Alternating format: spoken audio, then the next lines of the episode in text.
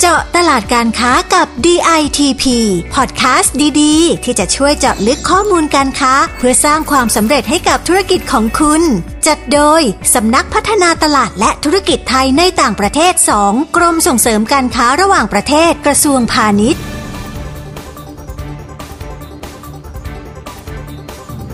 สวัสดีค่ะ ได้เวลามาเจาะตลาดการค้ากับ DITP เช่นเคยนะคะ อยู่กับดิฉันเกียรติกนกศรีพุทธทางกูล นักวิชาการพาณิชย์ชำนาญการค่ะประเด็นเรื่องสุขภาพนะคะ เป็นเรื่องที่ทุกประเทศให้ความสำคัญมากๆเลยนะคะ เห็นได้จากความนิยมสินค้าเพื่อสุขภาพของผู้บริโภครวมไปถึงการใช้มาตรการต่างๆ เพื่อจำกัดการบริโภค สิ่งที่ไม่ดีต่อสุขภาพนะคะ เช่น การเก็บภาษีความหวานหรือว่าภาษีความเค็ม แต่สำหรับที่เม็กซิโกนะคะ เขามีการออกกฎระเบียบให้ติดฉลากเตือนให้ชัดๆ กันไปเลยนะคะว่า สินค้านี้เนี่ยมีสารอาหารอะไรที่เกินเกณฑ์บ้าง ซึ่งวันนี้นะคะเราจะไปคุยประเด็นนี้กันกับผออธนิตงานสัมพันธลิตผู้อำนวยการสำนักงานส่งเสริมการค้าในต่างประเทศณกรุงเม็กซิโก ประเทศเม็กซิโกค่ะ สวัสดีค่ะผออ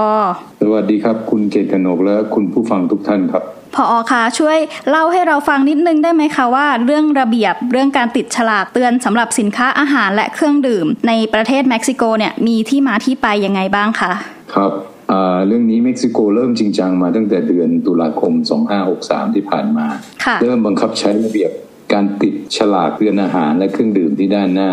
ค่ะสำหรับอาหารบรรจุหีบห่ออาหารแปรรูป และเครื่องดื่มไม่มีแอลกอฮอล์เพื่อเตือนผู้บริโภคเกี่ยวกับสารอาหาร และส่วนผสมที่อาจเป็นอันตรายต่อสุขภาพ เช่นพวกน้ำตาลพวกไขมันอิ่มตัว ไขมันทรานโซเดียมคือเกลือ แล้วก็แคลอรี่มากน้อยขนาดไหนครับ ฟังดูแล้วดูจริงจังมากเลยนะคะพอถึงขนาดจะต้องออกเป็นกฎเป็นระเบียบบังคับกันขนาดนี้ แสดงว่าชาวเม็กซิกันเนี่ยจะต้องมีปัญหาจากการบริโภคอาหารที่มีส่วนผสมเหล่านี้ถูกต้องไหมคะ ครับ เม็กซิโกเป็นประเทศที่บริโภคผลิตภัณฑ์อาหารแปรรูปรายใหญ่ที่สุดใน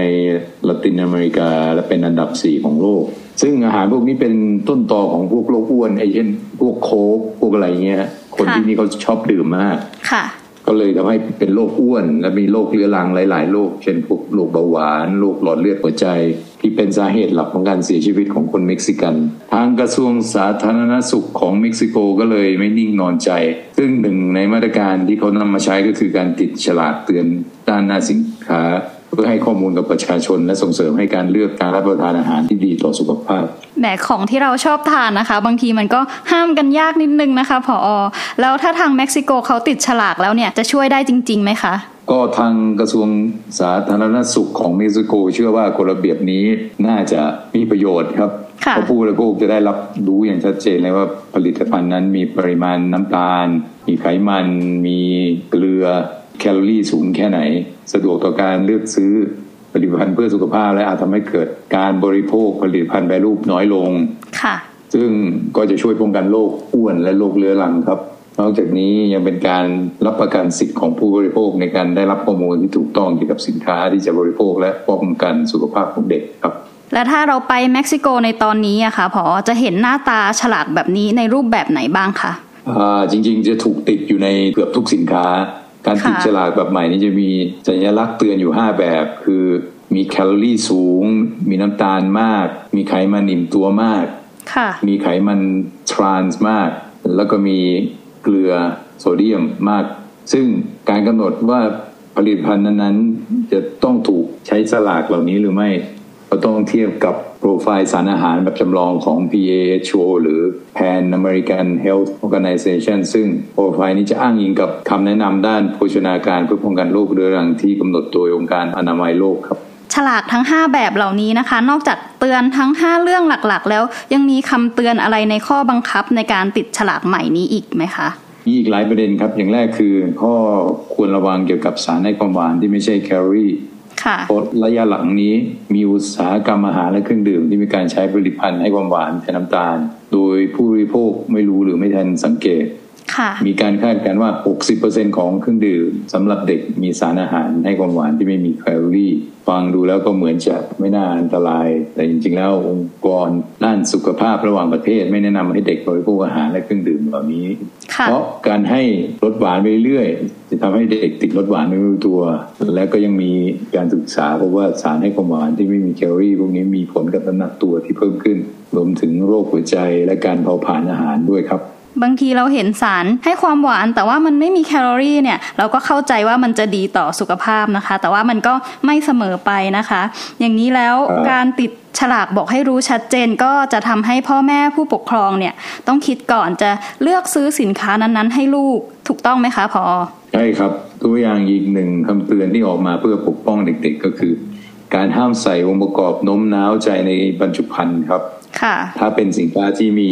ตราประทับคำเตือน เช่นเตือนเรื่องสารให้ความหวานก็จะห้ามมีตัวละครเด็ก สัตว์เลี้ยงที่มีตราสินค้า ภาพวาดดารานักกีฬาหรืออะไรก็ตามที่จะมาดึงดูดให้เด็กอยากซื้อสินค้านั้นๆนะครับ ค่ะ ฟังดูแล้วเนี่ยมีรายละเอียดเยอะกว่า แค่ฉลากเตือนทั่ว ๆ ไปเลยนะคะ แล้วยังมีข้อควรระวังอย่างอื่นอีกไหมคะ อ่าอีกคำเตือนหนึ่งก็คือข้อควรระวังเกี่ยวกับปริมาณคาเฟอีนครับ เช่น ในน้ำบัดลม ชาเย็นเครื่องดื่มชูกำลัง ซึ่งเป็นที่ชื่นชอบของเด็กๆ และคนหนุ่มสาว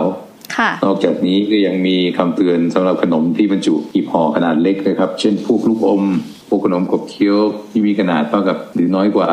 60 ตารางเซนติเมตรต้องให้ใส่ตราประทับเตือนตามปริมาณสารอาหารด้วยเช่นกันครับ ค่ะ จากที่ผออเล่าให้ฟังมานี้นะคะ เหมือนจะเน้นคำเตือนในสินค้าที่เด็กๆ จะทานกันค่อนข้างเยอะนะคะ ใช่ครับเขาจะติดตัวเบอร์เริ่มเลยครับ แล้วก็ก็จริง ๆ ก็น่าจะได้ผลดีเลยครับเพราะกฎค่ะระเบียบการติดฉลากพวกนี้ก็มีบังคับใช้ในประเทศชิลี ในประเทศเปรูอิสราเอลอุรุกวัยแล้วก็แคนาดาด้วยค่ะซึ่งที่ชิลี รัฐบาลเขาออกมาประกาศว่าหลังจากใช้มาตรการนี้ก็ส่งผลให้การซื้อเครื่องดื่มรสหวาน ลดลงถึง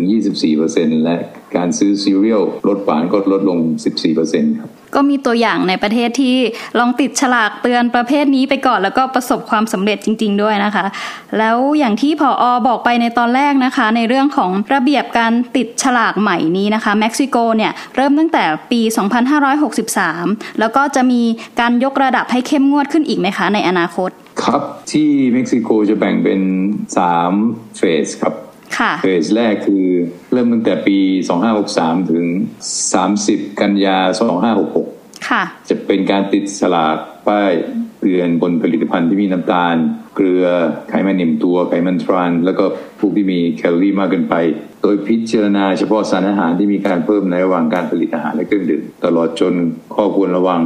ต่อมาในเดือนเมษายน2564 ก็จะเริ่มบังคับใช้เรื่องการห้ามใส่องค์ประกอบที่โน้มน้าวใจในบรรจุภัณฑ์ที่มีคำเตือนเรื่องสารให้ความหวานที่ไม่มีแคลอรี่ครับ ทีนี้ส่วนเฟสสองจะเริ่มเดือนตุลา 2566 ถึงค่ะกันยา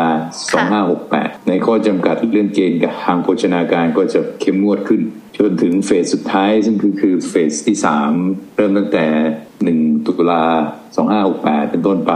จะมีการนำเกณฑ์ของสารอาหารส่วนเกินเข้ามาพิจารณาด้วย ไม่ว่าจะเป็นส่วนผสมธรรมชาติในผลิตภัณฑ์ หรือการเติมสารอาหารในระหว่างกระบวนการผลิตครับก็การดำเนินการของเม็กซิโกเนี่ยก็ค่อย ๆดำเนินการเป็นเฟสๆไปนะคะ ให้ทั้งผู้บริโภคแล้วก็ผู้ประกอบการค่อยๆ ปรับตัวกันไปค่ะ อย่างนี้แล้วผู้ประกอบการไทยล่ะคะ จะต้องปรับตัวยังไงบ้างคะ การติดฉลากเตือนแบบนี้ก็ทำให้เราต้องเผื่อต้นทุนสำหรับการติดฉลากหรือปรับแพคเกจจิ้งรวมทั้งต้องให้รายละเอียดครบถ้วนตามที่กระทรวงสาธารณสุขของเม็กซิโกกำหนดไว้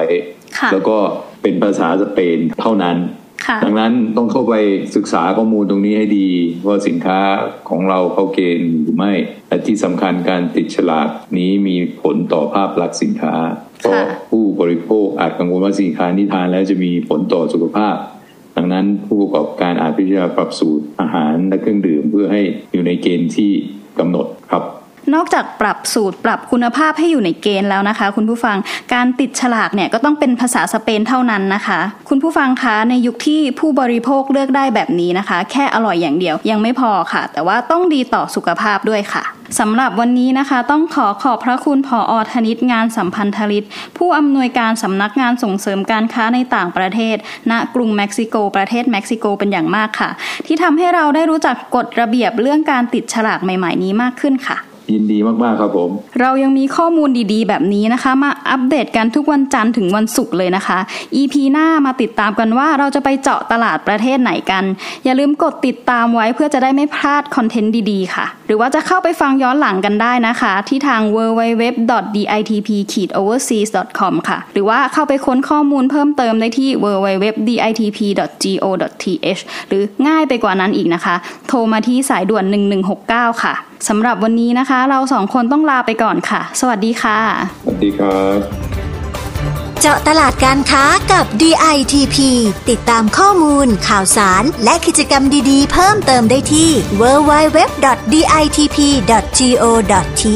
หรือสายด่วน 1169